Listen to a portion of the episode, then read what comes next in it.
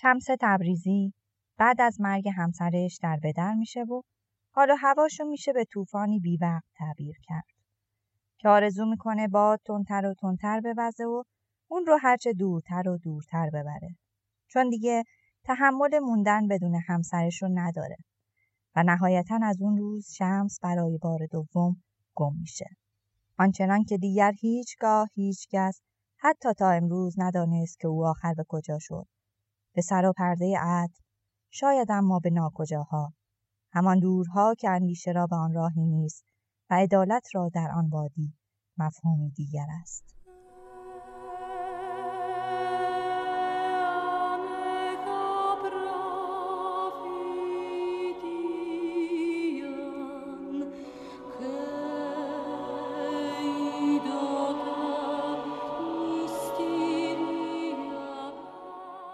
سلام سپیده شریفی هستم. میزبان شما در مفشوک است. مفشوک کیسه سنتی در استان کرمانه که برای نگهداری خوراکی از اون استفاده میشه. در مفشوک است به خلاصه گویی کتاب که خوراک مغز انسانه می‌پردازیم با نگاهی ویژه به کتابهایی با محوریت دغدغه زنان. با زنایی همراه خواهیم بود که در موقعیت های متفاوت در طول تاریخ صداشون شنیده و نقشاشون دیده نشده. و شخصیت زنهای داستان، موفقیتها، مشکلات و تجربیاتشون رو مرور خواهیم کرد. به امید درخشش بانوان سرزمینم با گرایش به مطالعه و آگاهی از توانایی ها و قابلیت هاشون. به مفشوکس خوش اومدید. نوش گوشاتون.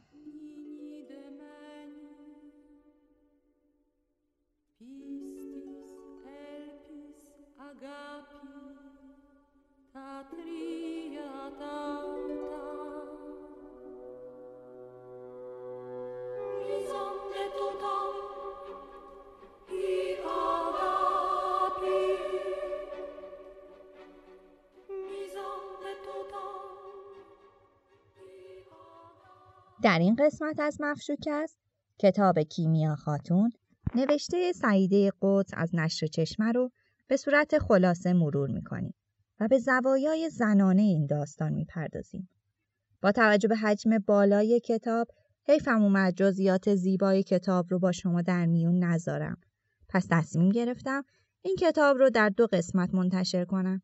هر کجا که این اپیزود رو میشنوید می‌تونید قسمت دوم رو هم نوش گوشاتون کنید. این اپیزود در خرداد سال 1399 منتشر میشه.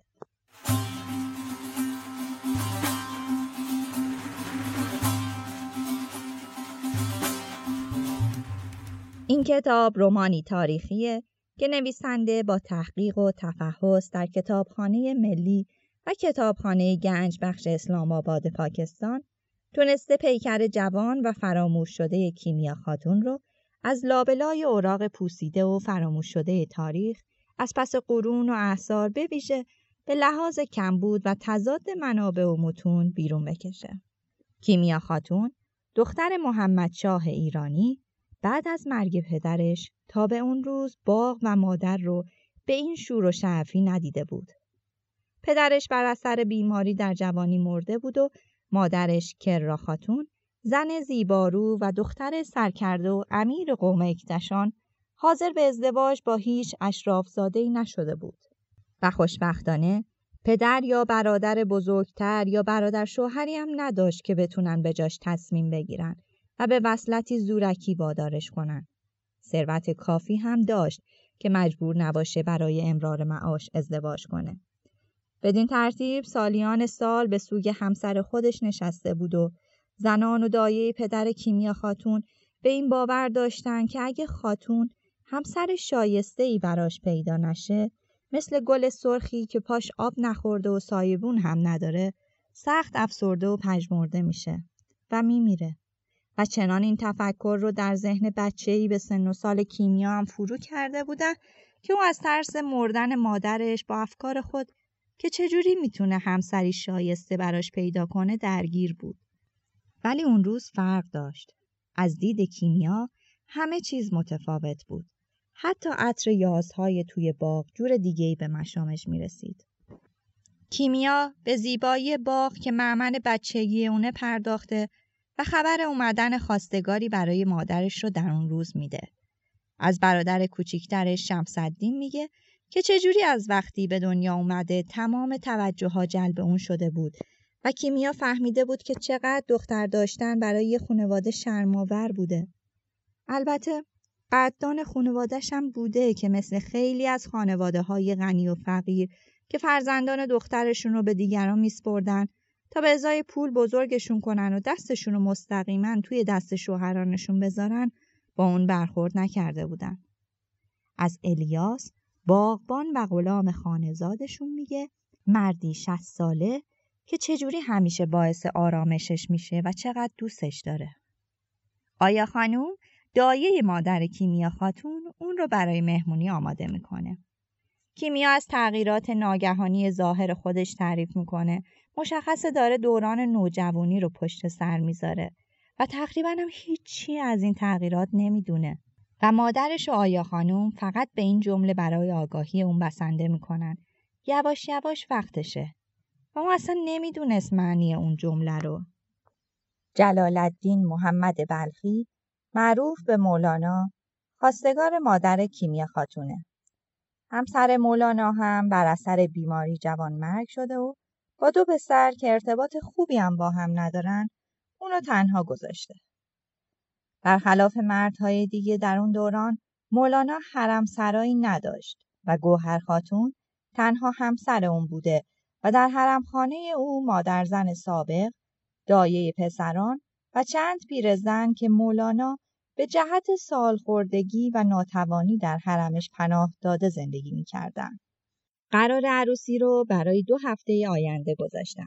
قرار شد اول مادرش تنها بره تا مقدمات لازم فراهم بشه و بعد از چند روز دنبال بقیه بفرستن. کیمیا به همراه اوجی کنیزک سیاهش، شمسدین برادرش و آیا خانوم تنها افرادی بودند که به خانه شیخ نقل مکان می‌کردند. قرار شد لالا معلم شمسدین هم بعد از یه مدت به اونا ملحق بشه. بیبی جان دایه پدر کیمیا و الیاس در باغ میموندن. بیبی جان سخت به حال خودش گریه می‌کنه و متذکر میشه که الیاس یه مرده.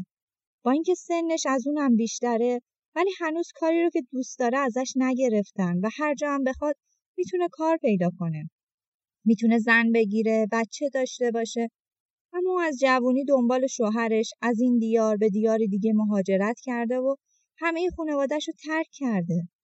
بعدم ترکا پسراشو کشتن و شوهرش هم به بهونه اینکه حوصله گریهزاری اونو نداره زن دیگه گرفته و به امان خدا رهاش کرده. تمام عمرشو پای پدر کیمیا ریخته و بعد از اون هم برای مادر کیمیا و خانواده کم نذاشته. ولی الان مثل دستمال کهنه دورش انداختن. نمادی کامل از بیارزشی و بیارزش پنداری یک زن. از نظر کیمیا کنیزک زشت و کثیف بود و بوی بد می‌داد. اون که با یازها متولد شده بود و روزگار رو در باغ زیباشون گشت و گذار کرده بود و عاشق شده بود رابطه خوبی با اون نداشت. ولی از زمانی که مادر کیمیا از خونه رفته بود و کیمیا عشق و دلتنگی کنیزک رو نسبت به مادر دیده بود تصمیم گرفت بهش نزدیکتر بشه و باهاش اونس بگیره. اولین راه برای رابطه انتخاب یک اسم بود. توی خونه اونا به خاطر سکوت و موهای فرفری و رنگ پوستش همه قرق گل صداش می‌کردن. ولی کیمیا از اون خواست که اسمی که دوست داره پیشنهاد بده و اوجی اسمی بود که کنیزک با زبون نامفهومش پیشنهاد داد. اسمی که احتمالاً مادر و پدر کنیزک روش گذاشته بودن. کم کم رابطهشون انسانی شد و دیگه بوی بد کنیزک به مشامش نمی رسید. روز موعود فرا رسید و باید به خونه شیخ می رفتن. لحظه خدافزی با الیاس و سختترین لحظات عمر کیمیاست. ولی با خودش فکر می‌کنه مادر دوباره جان یافته و پدر جدید به خیلی چیزا میارزه ولی از اون چیزی که قرار بود بهش بگذره خبر نداشت. کیمیا خونه شیخ رو باقی بزرگ با دری عظیم و کار شده تصور می‌کرد که بتونه روزگار خوش در اون بگذرونه. بعد از گذراندن راهی دراز به اون باغ دلخواه رسید ولی غافلگیر شده بود. چون قاصدان خداوندگار از اون خواسته بودن به کوچه باریک وارد بشن و از دری کوچیک و بیروح وارد حرم بشن و فقط شمسدین با اینکه پسر بچه بیش نبود می‌تونست از در مدرسه که فقط آقایون حق ورود و خروج از اونجا رو داشتن ورود کنه. شمسدین ترسیده بود ولی خواهرش چجوری می‌تونست اونو متقاعد به رفتاری کنه که خودش هم دلیلش رو نمی‌دونست. چرا اونا باید از در بالا وارد می‌شدن و برادر از اون در عظیم پر ابهت؟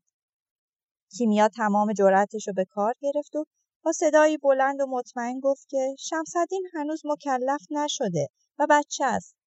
باید با آنها برود.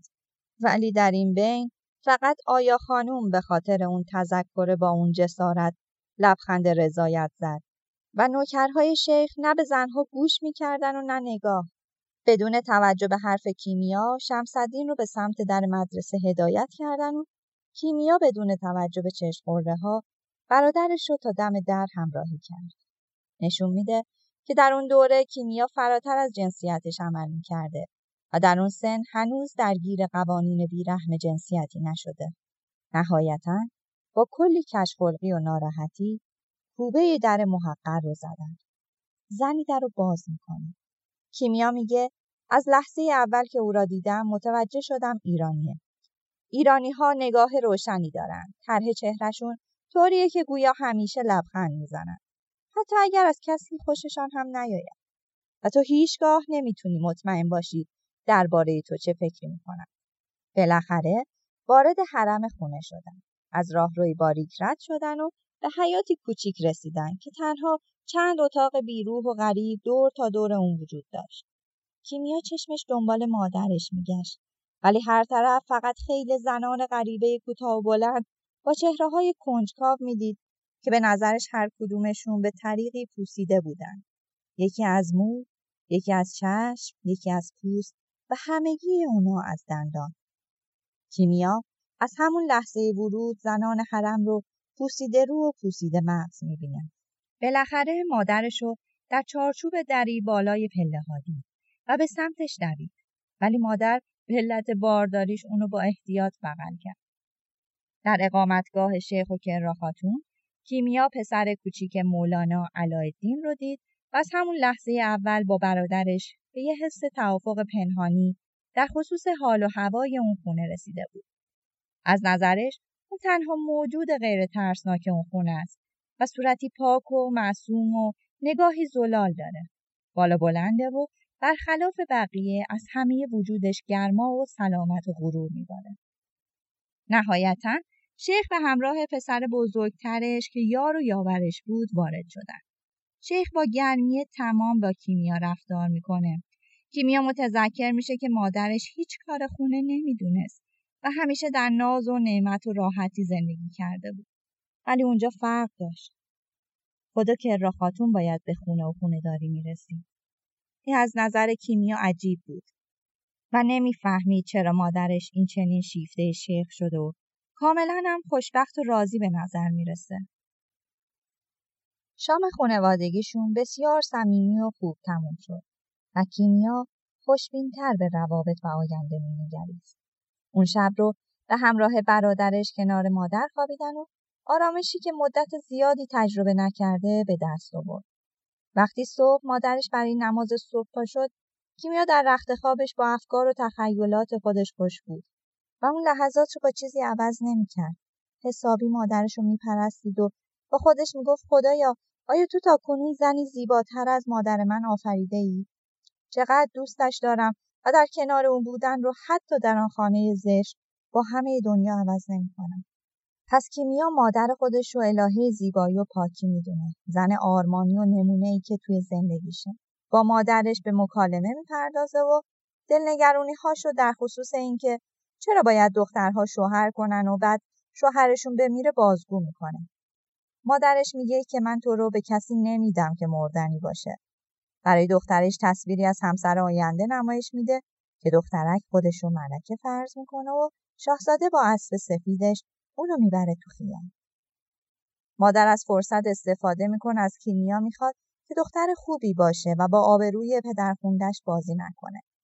چون این خانواده با خانواده اونا خیلی فرق داشت و بسیار پارسا، متدین و مسلمون بودن.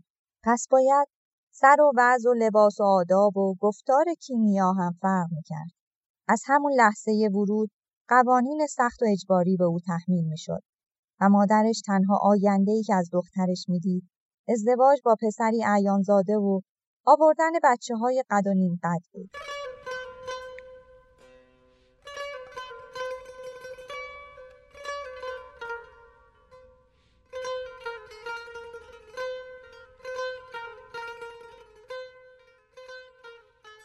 روز بعد مهمونی به مناسبت ورود اونا برگزار شد که همسران بزرگزادگان همگی دعوت بودند.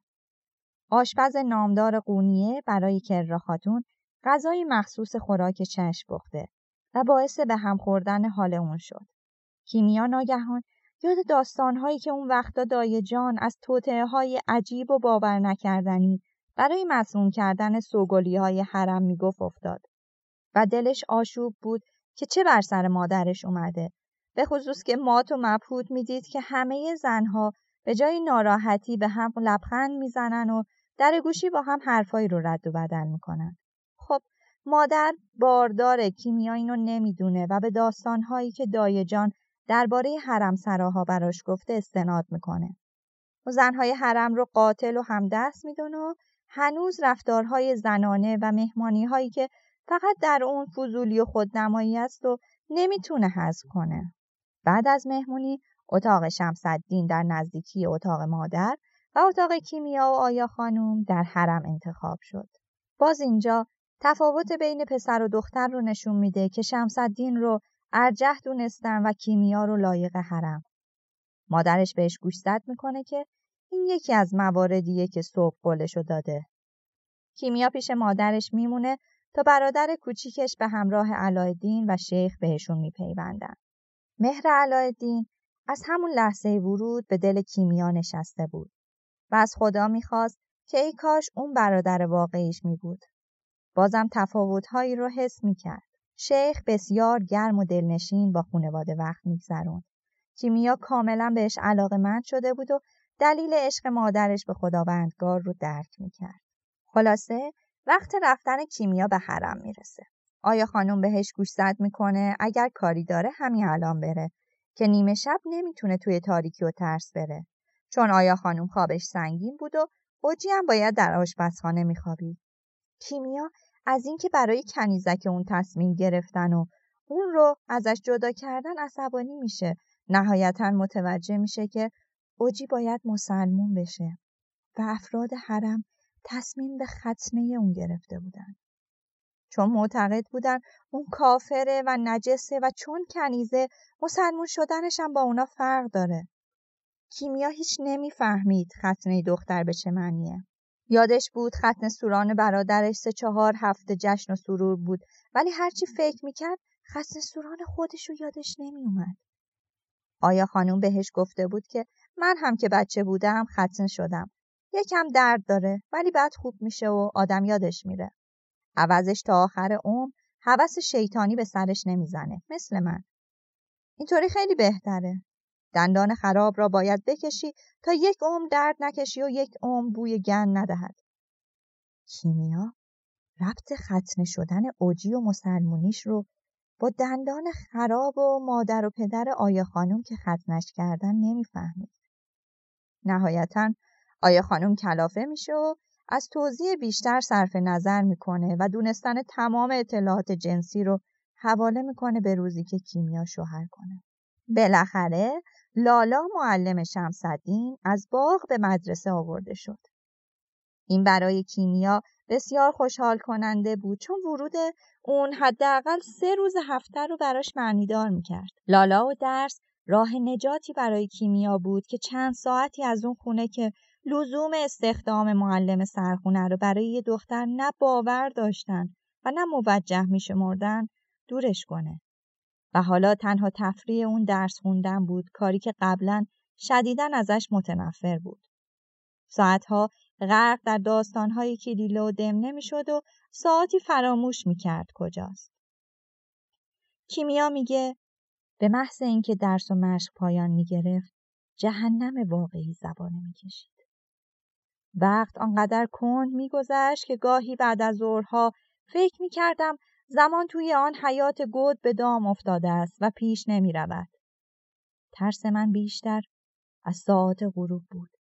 با کنده شدن آخرین پنجه زرد و لاغر آفتاب از بالای بلندترین دیوار حرم تا وقت تاریکی روحم مثل مرغ سرکنده خود را به در و دیوار جانم میکوفت و به خصوص روزهایی که مامی پیر ما در زن سابق مولانا می آمد و روی پله های جلوی اتاقش می نشست و بلند بلند با صدایی که گویی از وادی مرگ می آید او رادی آشنا و ناآشنا شاید در مرسیه دخترش می‌خواند و اشک میریخت.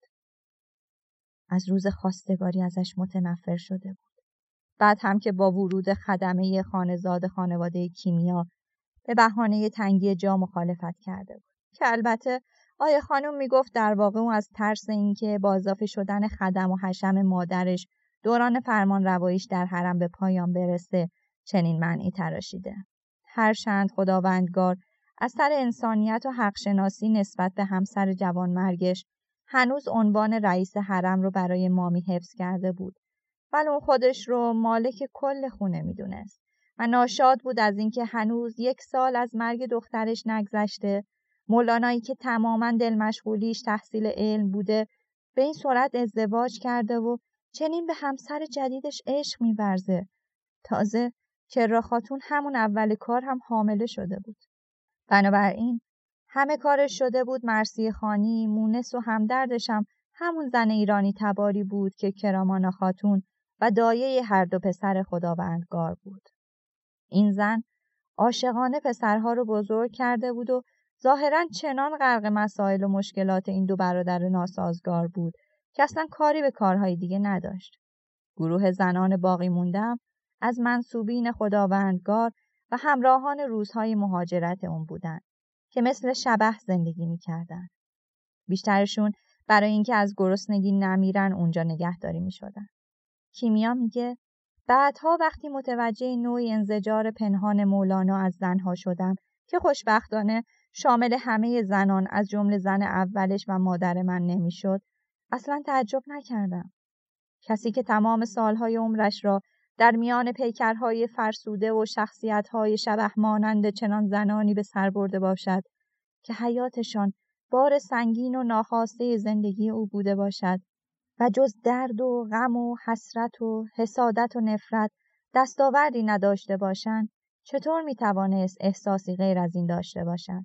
کرامانا خاتون از زن سابق مولانا میگه که چقدر نگون بخت بوده و تمام سالهایی که زندگی مشترک داشته دائم در به در بود و مولانا هشت سال اونو تنها می‌ذاره که برای تحصیل به دمشق بره و اون دچار بیماری میشه و به عقیده مامی دقمرد میشه. پس همه حال مامی رو در حرم درک می‌کردن حتی خود خداوندگار. که هر لحظه بیشتر غرق در کار تدریس و وعظ و منبر می‌شد و هر روز بیشتر فضای خونه ای رو که این زنها در اون تنفس می‌کردن مسموم میپنداشت اون رو رعایت می‌کرد. اون زمان که کیمیا در باغ بود یکی از تفریحاتش رفتن به حمام و مزار پدرش بود. ولی در اینجا میگه در چند برای آداب این خانه که از لحظه خروج تا وقتی که می‌خواستی تن به فضای بخارالود و نیمه تاریک خزینه بسپاری مجبور بودی با صدها ورد و دعا و فوت دست به استخبار برداری و از کوچکترین خطا در تلفظ و ترتیب کلمات بپرهیزی وگرنه عقوبت جهنم و آویخته شدن از مو و چاه ویل و دندان مارها منتظرت بودند و چنین بود که جایی برای تفریح باقی نمیماند. روزهای جمعه حرم پر جنب و جوشتر از هر روز می‌شد. چون در تکاپوی تهیه خوراکیهایی بودند که از طرف خداوندگار بعد از نماز جمعه بین طلاب و نمازگزاران توضیح می‌شد.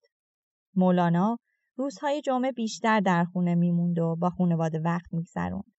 و بعد برای نماز جمعه آماده می شد و برای این کار مردها در مسجد و خانمها روی پشت مام می نشستن. البته با این شرط که از کوچه دیده نشن و بعد از نماز به وضع خداوندگار گوش می‌دادن و سپس راضی و سرحال برای کمک به توضیح نهار پایین می اومدن.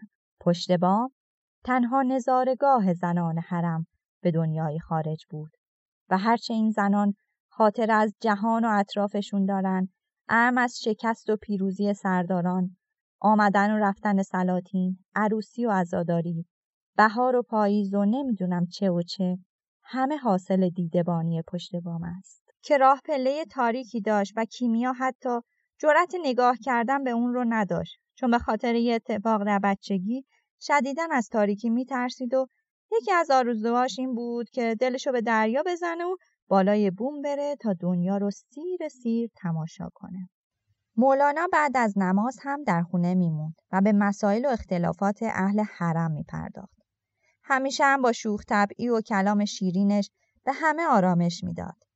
وقتی کیمیا رو اینقدر مشتاق به خوندن کتاب می‌دید بهش قول داده بود که بعد از تموم کردن کتاب کلیله و دمنه یه کتاب فوقالعاده بهش بده که بخونه.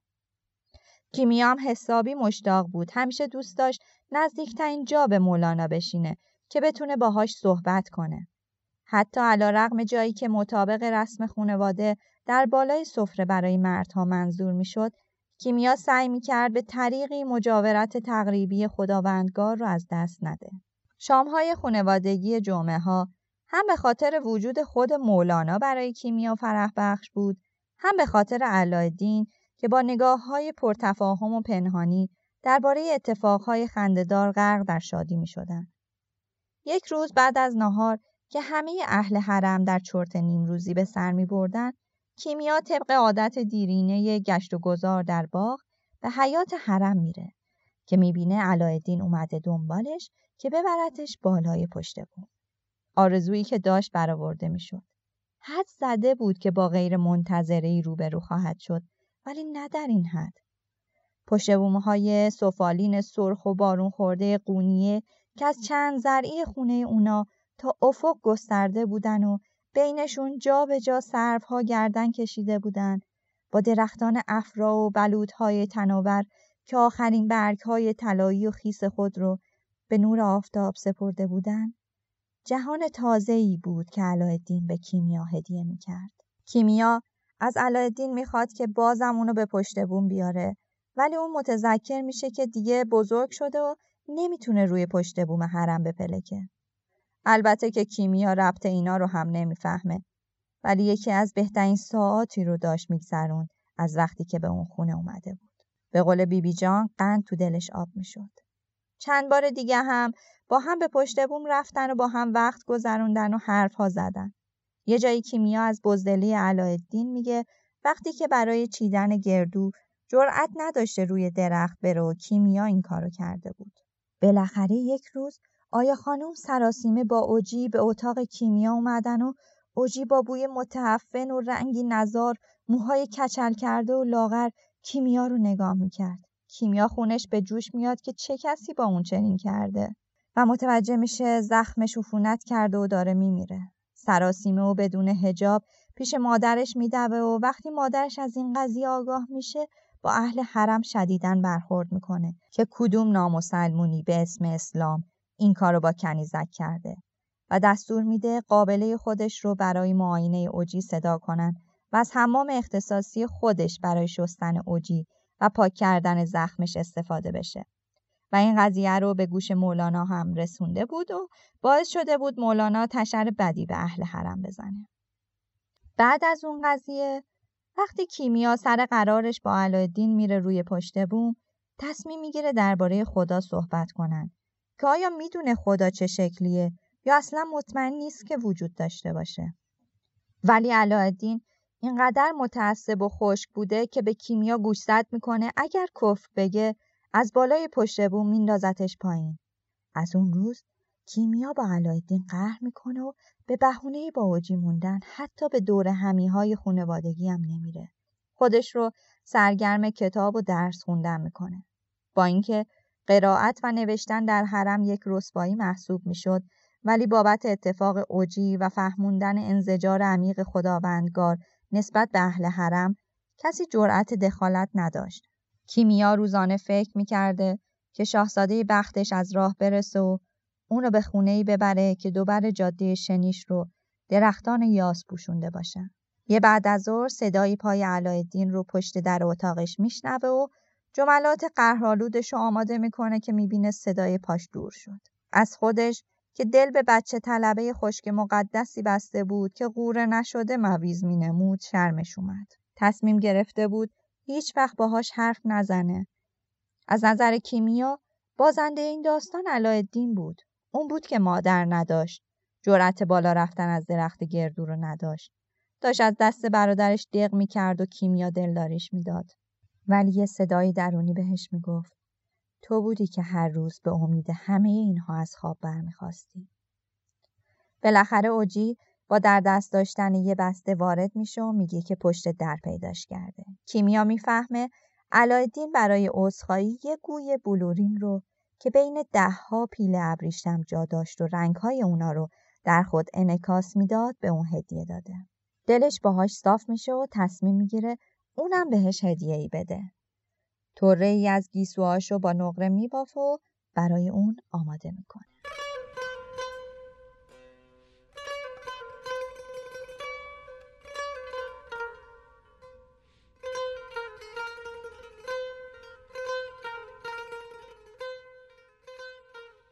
عید می‌رسه و مادر کیمیا یه پسر کاکلزری به دنیا میاره که میشه دنیای کیمیا و باهاش سرگرم میشه.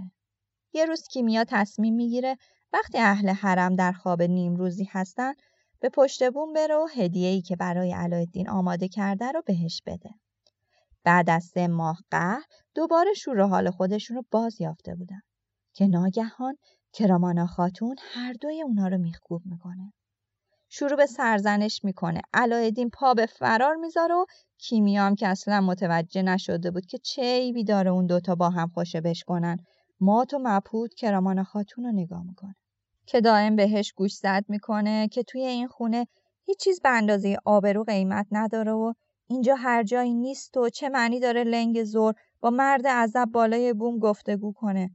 اونم مرد جوونی که باید سجاده نشین آینده سلطان ولد بلخی و جلال الدین رومی باشه.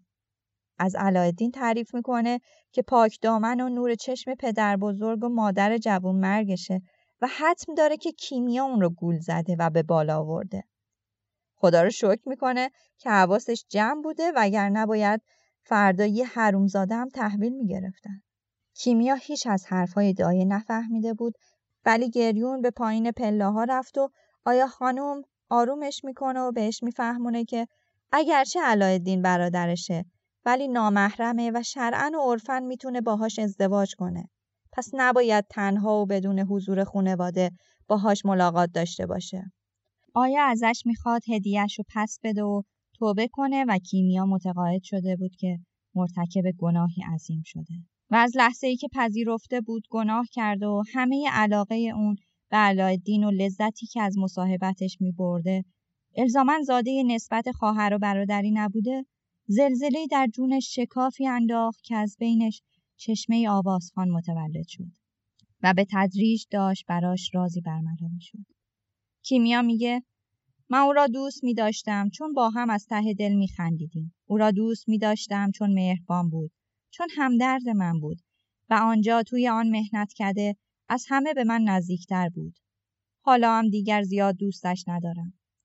چون بزدلانه در برابر دایش پس نشست و از من دفاع نکرد. تصمیم می‌گیره اون رو نبینه و به کرامانا و آیا که دنیای ساده و زیبای اون رو مبدل به شکنجه های پنهانی کرده بودن لعنت میفرسته. فصل جدیدی از زندگی کیمیا شروع شده. کیمیا از دردهایی در تن و بدنش میناله. احساس افسردگی می‌کنه و دائم گریه می‌کنه. هر از چنگایی بیدلیل به پروپاچه اوجی میپیچید و مادر و آیا فقط بهش گفته بودن این اقتضای سن توه و درست میشه. یه شب با حالت تهوع شدید و درد باور نکردنی از خواب بیدار میشه. احساس می‌کنه داره میمیره. به رخت خواب میره و می‌بینه که توشکش غرق در خون شده. ترس زیاد یه گوشه زانوهاش رو بغل می‌کنه تصمیم می‌گیره کسی رو بیدار نکنه و تنها بمیره. مطمئنه این اتفاق به خاطر اینه که توبه ها و استغفارهایی که آیا گفته بود روز عید بکنه رو انجام نداده بود. یعنی اینقدر بیگانه نسبت به تغییرات طبیعی بدن و دوران قاعدگی. ولی صبح که از خواب بیدار میشه می‌بینه تو رخت خواب تمیز و لباس نوعه. آیا مجبور میشه قضیه رو براش توضیح بده؟ آیا خانم میگه ای خدا زن همه چیزش مهنت است. حتی تکلیف شدنش. اینا رو بهت میگم چون مادرت گرفتاره. وگرنه کار اوست به من ربطی نداشت. شما دیگر بچه نیستید. ماشاءالله بزرگ شده باید بدانید که از این به بعد هر ماه همین جور می‌شوید. دستمالهایتان بند دارم. یادتان می‌دهم چطوری ببندید. ترس هم نداره. طبیعی است. خونهای کثیف باید بیایند بیرون. وگرنه دمل می‌شوند. توی یک هفته که اینجوری هستید نجسید. نباید دست به قرآن بزنید. به کتاب دعا همینطور.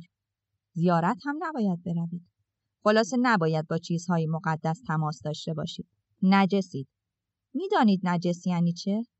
اینجا می‌گویند آدم که اینجوری است از سگ هم نجستره. کیمیا ازش می‌پرسه مردها هم همینطور می‌شوند؟ مردها که آبستن نمی‌شوند این مال آبستنی است. وقتی بچه آن توست دیگر بند میآید. کیمیا باز ارتباط این خون رو با بچه اصلا نمی‌فهمید. ذهنش سخت مشغول شده بود و با خودش فکر می‌کرد بچه این خونهای کثیف و نجس رو می‌خوره؟ کیمیا میمونه و اولین روز فصل اسرارآمیز از زندگیش که هیچ چیز راجب به اون نمی‌دونست جز نجس بودن مثل یک سگ.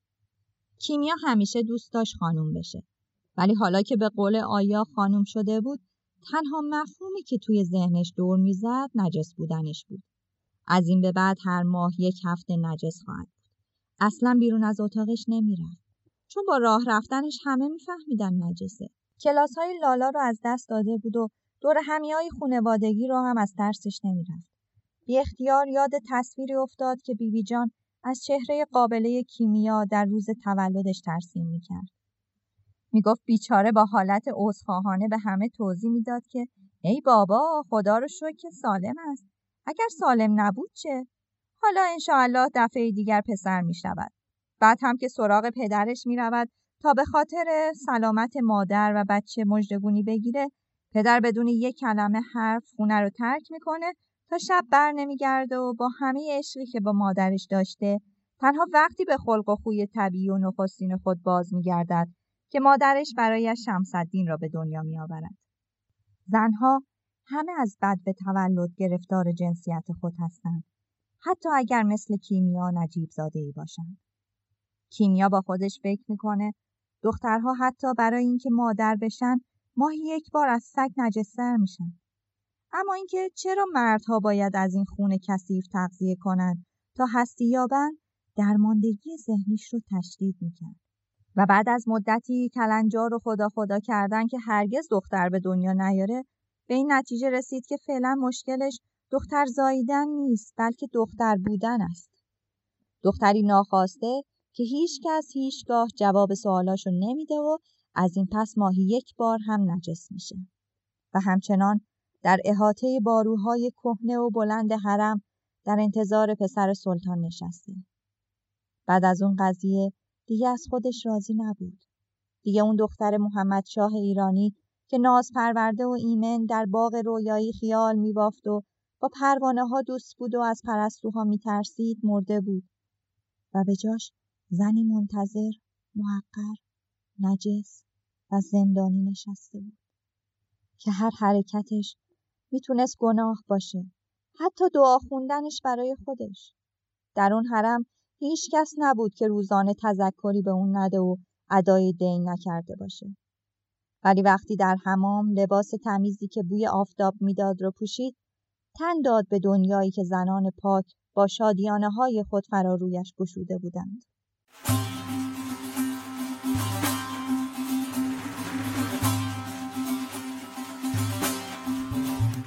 مادر کیمیا شیر به شیر باردار شده بود و حالا روز خوبی نداشت. کیمیا هم خودش رو سرگرم تموم کردن کتاب کلیله و دمنه کرده بود و می‌خواست به همه بفهمونه که خیلی جلوتر از شمسدینه. در همین دوران بود که ننجی دلاک هموم هم هر روز خبر خواستگارهای کیمیا رو به مادرش می‌داد. مادر هم بعد از مشورت با خداوندگار به همگی جواب منفی داده بود و هر دفعه هم ننجی کیمیا رو میترسوند که سنت زیاد شد و دیگه هیچ کس قرار نیست تو رو بگیره. موهات مثل دندونات سفید خواهد شد. روز جمعه می‌رسه و چون کیمیا کتاب کلیله و دمنه رو تموم کرده بود مولانا به قول خودش وفا می‌کنه و شاهنامه رو با کلی سفارش و احتیاط به کیمیا میده که بخونه. کیمیا روزهای خوشش رو داره میگذرونه. دل داده به خوندن شاهنامه و خودش رو جای قهرمانهای داستان شاهنامه میذاشت و از خودش می‌پرسید اگر من بودم چه می‌کردم؟ تازه با خوندن سرگذشت اون زنان و مردان زیبا و دلاور دستگیرش شده بود که زندگی می‌تونه چقدر سخت و بیرحم باشه و تازه باید خوشحالم می بود که مشکلات اونا رو که همگی پهلوون و شاه و شاهزاده و ملکه هم بودن نداشت. بذارید متن خود کتاب رو براتون بخونم. دیگر فهمیده بودم شاهزاده خانم شدن و ملکه بودن چقدر سخت است. بعضی از ملکه ها حتی از من هم تنها تر بودند. با اینکه می‌دانستم داستانها متعلق به روزگاران بسیار دور گذشته است اما احساس می کردم رنج محسوسی به مسابه این در اون مایه زندگی و سرنوشت همه انسانها رو به هم گره زده است. آدمها و زمانها متفاوت بودند اما ماجرا همیشه یکی بود. نبرد نیکی با بدی، غم و شادی، یأس و امید. می‌دیدم و میآموختم که قهرمانان من چگونه خود و دیگران را از پنجه غم و درد و ناامیدی رهایی میبخشند. شاید من نیز در آینده باید چنین نقشهایی را ایفا می‌کردم.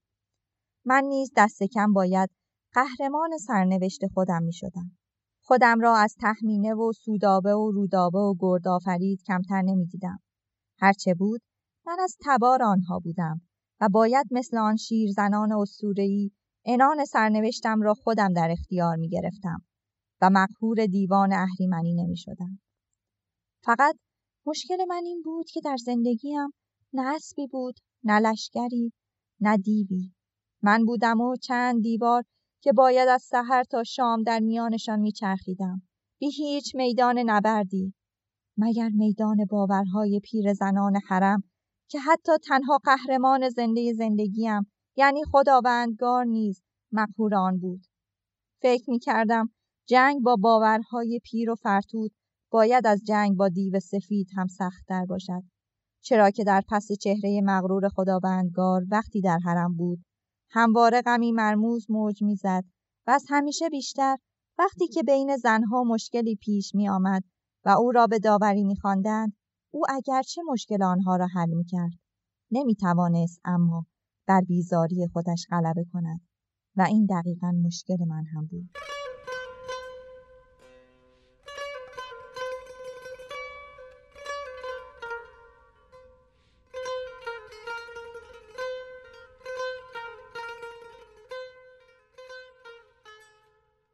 اهل حرم برای زیارت و گشت در شهر آماده میشن. یه نوکر با دو قاطر با بار خوراکی و وسایل جلوی کاروان و شیخ محمد خادم مدرسه و پیشگار خصوصی خداوندگار در پی کاروان راه افتادند. در مسیر همه شیفته روی کیمیا میشن. از بازار عبور می‌کنن. دیدن فضاهای رنگارنگ و کالاهای عرضه شده از سراسر دنیا با آدمهای عجیب و لباسهای جالب همه رو به هیجان آورده بود. وقتی به بازار برده فروشا رسیدن، کیمیا تا حالا همچین چیزی ندیده بود. اون فکر می‌کرد تمام برده ها سیاهن ولی اونجا پیر و جوون، سیاه و سفید، زشت و زیبا و همگی تقریبا اوریان وجود داشتن. دیدن دخترک اوریانی که همه رهگذرا به بهونه خرید حق داشتن لمسش کنن براش از کابوس پرستوها هم وحشتناکتر بود. آیا خانم بهش میگه که بعضی از اونا قنیمت جنگی هن. بینشون گاهی شاهزاده خانوم های اسیر هم پیدا میشه و توی شکم هر کدوم نیز یک حرومزاده می نشونن. میگه صد رحمت به مغول ها که می‌کشن. این ترک ها اسیر می‌گیرن. وای به روزت اگر زن هم باشی. بیبی بی جان در لابلای خاطرات دوران مهاجرتش میگه زنان و دختران جوان در سمرقند، بخارا، هرات، بلخ و نیشابور همه انگشترهایی داشتند که زیر نگینشان سمی کاری جاسازی شده بود تا در صورت پیروزی مهاجمان فورا آن را ببلند. به هر ترتیب به مقبره حضرت شیخ جاوید می‌رسن و کیمیا دخیلی بر مقبره میبنده و ازش می‌خواد آزاد، زیبا و فاخر زندگی کنه. دو سه روزی حال کیمیا دگرگون بود. آیا خانم می‌گفت هوایی شده. شایدم راست می‌گفت. حتما دلیلی داشت که رفتن زنان به بازار منع شرعی و عرفی داشت. کیمیا میگه حالا وقتی سرنوشت و جایگاه خودم و مادرم آیا زنهای توی بازار برده فروشان و همه زنهای حرم رو با جایگاه سودابه و رودابه و تحمینه و گردآفرید مقایسه می کنم و می بینم که آنها آزاد و برابر دشت های سبز ایران زمین را بر پشت اسبهای که هر در می نوردند و دوش مردان می تازند و زندگی می کنند، عشق می برزند و گاه می جنگند و انتخاب با خودشان است، می گویم یک جای کار اشکال دارد. اگر در زندگی آنها دیوان و جادوان دخیل بودند، در هیچ جای کتاب نیافته بودم که صحبت از دیوار باشد. دست کم از ختنه دختران و نجسی و گناه و عذاب و تکبیر و بقیه مصیبت ها خبری نبود. آن حس ناشکری در بازار برد فروشان بدبختانه از یادم رفته و به جای آن اسیانی کوبنده از اسارت اینجا به جانم نشسته بود. نامه ای از طرف الیاس برای مادر اومده که گلمند از بیخبری و خبر بیماری بیبی بی جان رو داده. از مادر می‌خواد که به باغ سر بزنن. با اصرارهای کیمیا بالاخره تصمیم می‌گیرن تمام اهل حرم و حتی لالای شمسدین و پسران خداوندگار نیز به سفری یک روزه به باغ برن. کیمیا از لحظه خروج از خونه دوباره جون می‌گیره و احساس می‌کنه رها و آزاد شده و خوشبختی اومده سراغش. خودش رو متعلق به دامنه تپه های پوشیده از فرش بنفش گلهای یونجه و بابونه های زرد می‌دونست. دلش می‌خواست برای همیشه به باغ برگرده. ولی فکر حرم اونو رها نمی‌کرد. تصمیم می‌گیره آینده رو به حال ببخشه و اون روز رو با سفر رویاییش چنان لحظه به لحظه بنوشه که ذخیره ای باشه برای حیات دل نیمه جونش در حرم. با چنان ولعی از لحظه دیدارش با الیاس میگه و باغ رو وصل می‌کنه که آرزو می‌کنه در همون لحظه بمیره تا اون همه زیبایی و کیف جاودانه بشه.